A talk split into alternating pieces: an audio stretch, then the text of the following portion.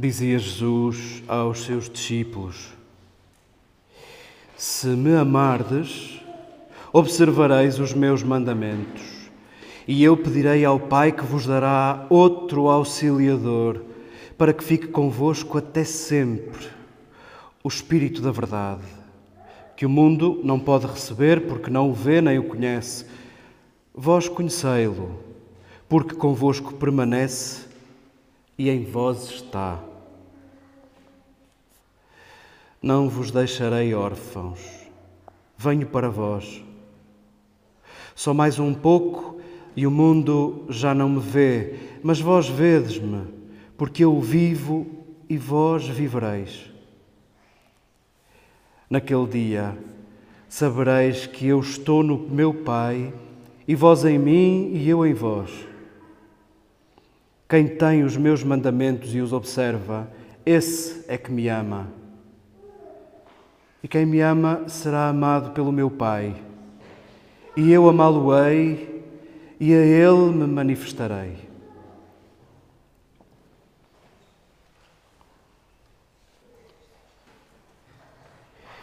Queridas irmãs, queridos irmãos, queridos amigos, que bom que esta mesa nos chega para nos sabermos próximos, para nos sabermos irmãos Abracemos estes textos que nos foram servidos como alimento. Eles são o alimento da nossa Páscoa. A Páscoa, talvez, a certeza de não ficarmos na mesma. Esse Deus que passa, esse Deus em trânsito, esse Deus em êxodo e que nos faz êxodo, nos faz trânsito nos liberta das nossas medidas, dos nossos confortos. Um Deus que nos desinstala, um Deus que é dom, que o descobrimos no dom, que o damos a conhecer no dom.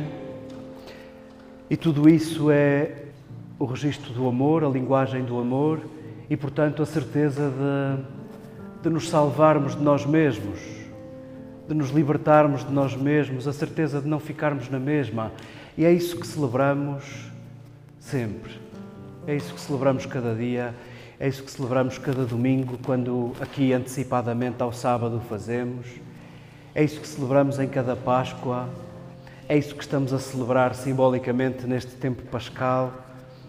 A certeza de não ficarmos na mesma se nos amarmos como Jesus nos amou.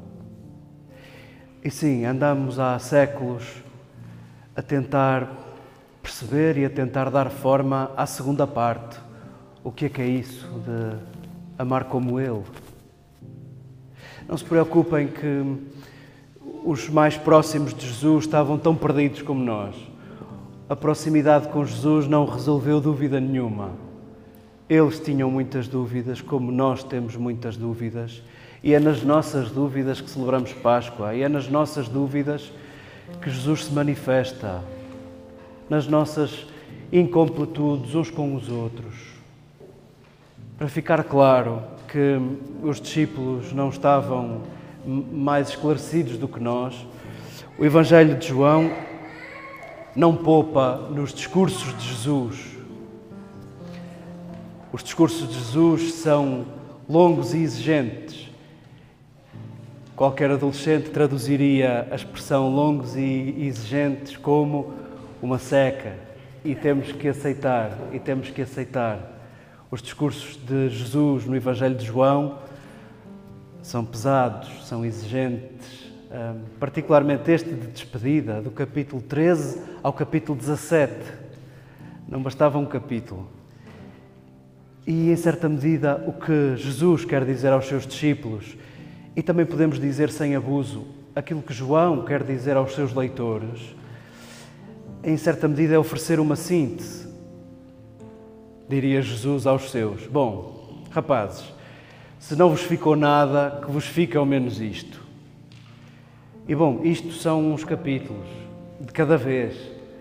Mas vamos, acolhamos este registro de João, repetitivo, e não perco mais tempo a falar do estilo de João. Salva-me pensar na minha mãe e nas pessoas como a minha mãe e nas avós que gostam de repetir 300 vezes se estiver a chover para levar guarda-chuva, para levar agasalho. E em certa medida a repetição de João é uma repetição amorosa. E recebemos-la assim. Nesta repetição amorosa, neste discurso de despedida de Jesus, Jesus pede aos seus discípulos que sejam como Ele, sejam como Ele, que façam o que Ele fez. E para isso importa regressarmos à Galileia, que foi o único pedido que Jesus fez aos seus.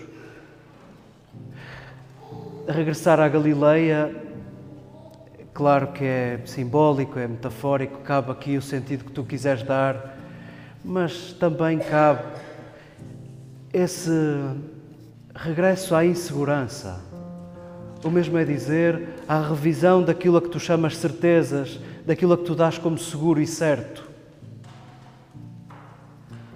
Regressar à Galileia é voltarmos a fazer o que Jesus fez na Galileia, a erguer quem não merecia sequer ser tocado, a falar com quem não merecia que se dirigisse a palavra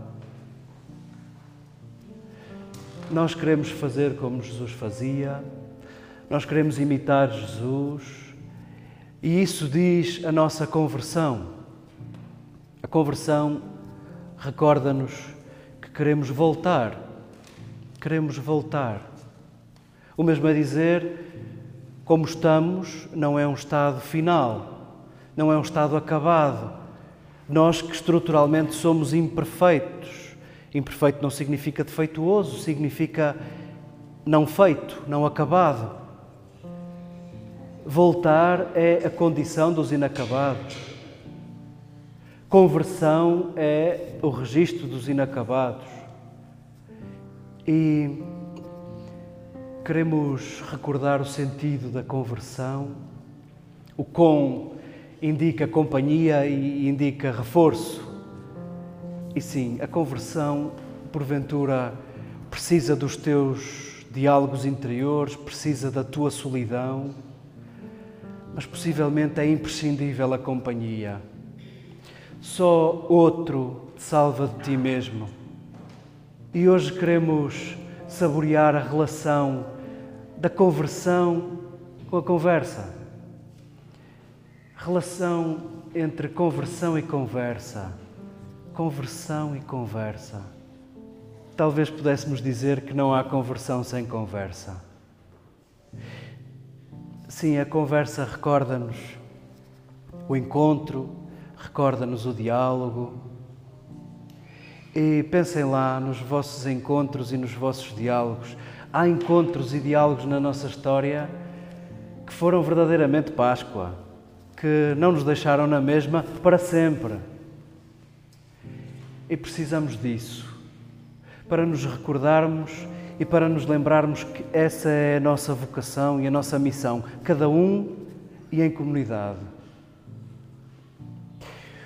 O problema de conversarmos com gente igual é convencermos de que estamos certos. E quanto mais conversamos com gente igual, mais nos vamos polarizando. Vamos justificando que estamos certos e vamos identificando quem está errado e vamos polarizando. E talvez esse seja o problema das conversas entre iguais que verdadeiramente não nos levam a conversão nenhuma, a esse voltar, a essa mudança de olhar, aquilo que chamamos metanoia, a transformação da mentalidade. Conversa entre iguais, porventura, justifica a nossa certeza, abranda o nosso caminho pascal e polariza-nos, separa-nos, divide-nos. E por isso queremos acolher o sentido da conversão também enquanto conversa entre diferentes. E possa ser esse o princípio da nossa Páscoa, o princípio da nossa salvação. A nossa disponibilidade à conversa com diferentes e por conversa, voltamos a dizer, entendemos encontro, diálogo, pormos-nos na pele do outro, pormos-nos nos sapatos do outro, entendemos empatia, entendemos conhecimento cada vez mais profundo. Precisamos de reconhecer a importância, a importância de conversar com diferentes. E isso está no nosso património genético desde o princípio. Escutávamos no capítulo 8 do livro dos Atos, aqueles da Samaria, aqueles da Samaria. Aos olhos dos judeus eram freaks, eram, eram, eram últimos, eram gente desprezível, pois os nossos primeiros foram conversar com eles, foram conversar com eles.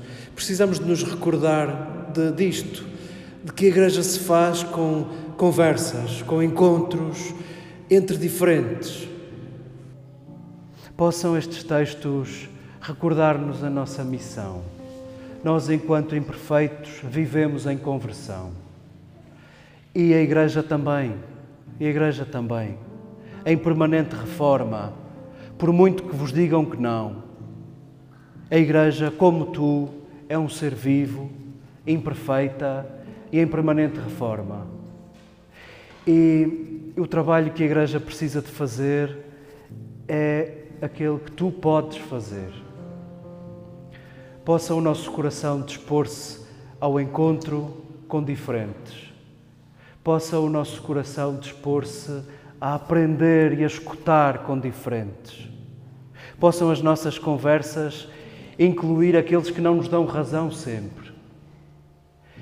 E se isso acontecer, é possível que a Igreja se vá tornando naquilo que Jesus dizia que podia vir a ser aquele reino sem forma ainda, onde percebíamos que o Espírito já estava presente e vivo. Possamos nós, nos nossos encontros, nos nossos diálogos, na nossa escuta de uns dos outros, particularmente daqueles que não nos dão razão, particularmente daqueles que não são a primeira escolha para nosso conforto, possa tudo isso concorrer para sabermos, para sentirmos a presença de Deus entre nós, esse que, como um espírito, esse que, como uma presença discreta, habita a diferença, habita cada um de nós e vai dando forma ao sentido que queremos construir uns com os outros. Porventura, esse rebanho de pastores que temos vindo a saborear, esse reino de que Jesus falava onde todos experimentam vida e vida em abundância.